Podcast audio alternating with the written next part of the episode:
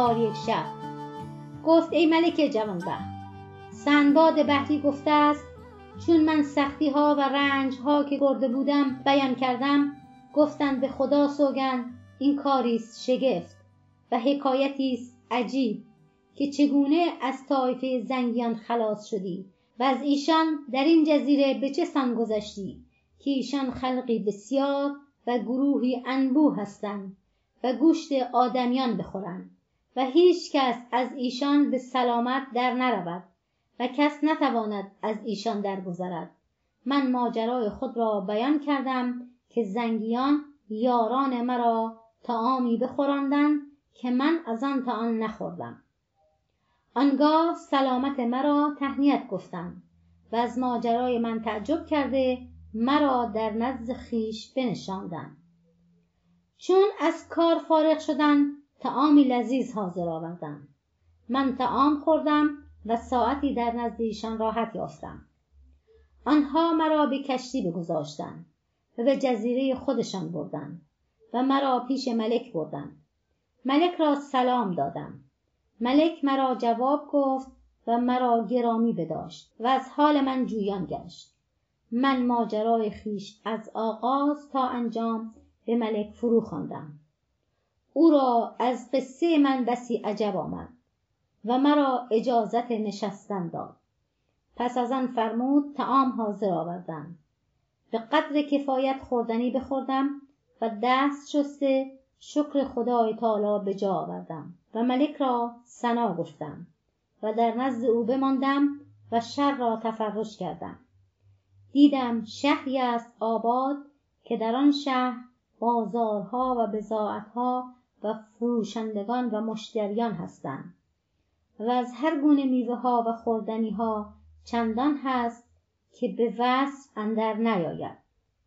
پس من از رسیدن به آن شهر خرم و شادان شدم و خاطر برآسود و با مردم آنجا انس گرفتم.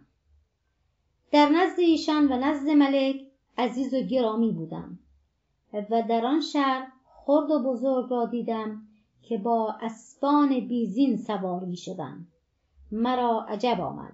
به ملک گفتم که چرا بر اسب زینی سوار نمی شوند که راحت در آن و قوت از او افزون شود.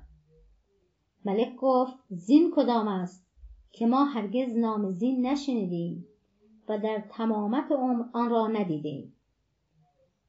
من به ملک گفتم اگر مرا دستوری دهی بهر تو زین بسازم که بر او سوار گشته خوبی او را نظاره کنی و راحت آن را بدانی. ملک گفت آنچه دانی بکن. من نجار و چوب بخواستم. چون حاضر آوردند در نزد نجار نشسته زین ساختنش بیاموختم. پس از آن پشم خواسته. از آن پشم نمد زین بمالیدم و چرم به روی زین بکشیدم و حلقه ها بر او بکوبیدم و ترکش از او بیاویختم. آنگاه آهنگر بخواستم و کیفیت رکاب به او بیاموختم. رکابی بزرگ ساخت. من او را سپید ساختم و رکاب بندهای حریر بدو بستم. آنگاه برخواسته و اسبی از بهترین اسبان ملک گرفته زین بر او بنهادم و رکابها از او بیاویختم و لگامش در سر کرده به پیش ملک بیاوردم. ملک را بسی خوش آمد. او را بسی پسندید. چون بدو سوار شد فرهناک گردید و مالی بسیار به من بذل کرد. چون وزیر ملک دید که من چنان زین ترتیب دادم او نیز از من تمنا کرد که از برای او نیز زین بسازم. من از برای او زینی به سان زین ملک بساختم و بزرگان دولت و خداوند منصب از من برای ایشان زین همی ساختم. نجار و آهنگر را ساختن زین و رکاب بیاموختم. زین و رکاب ساخته میفروختم تا اینکه از این کار مالی بسیار جمع آوردم و مرا در نزد ملک و بزرگان دولت رتبتی افزون و جایگاه بلند بود. مرا بسی دوست داشتم تا اینکه روزی از روزها در قایت عزت و شادی در نزد ملک نشسته بودم که ملک به من گفت ای فلان تو در نزد ما عزیز و گرامی هستی. و یکی از ما محسوبی ما را پس از این طاقت جدایی تو نیست و بیرون رفتن تو را از این شهر شکیبا نتوانیم بود. اکنون قصد من این است که سخن بپذیری و خواهش من رد نکنی. من به او گفتم من سخن تو را رد نخواهم کرد و تو را بر من بسی نیکویی و احسان است و من از جمله خادمان تو هستم.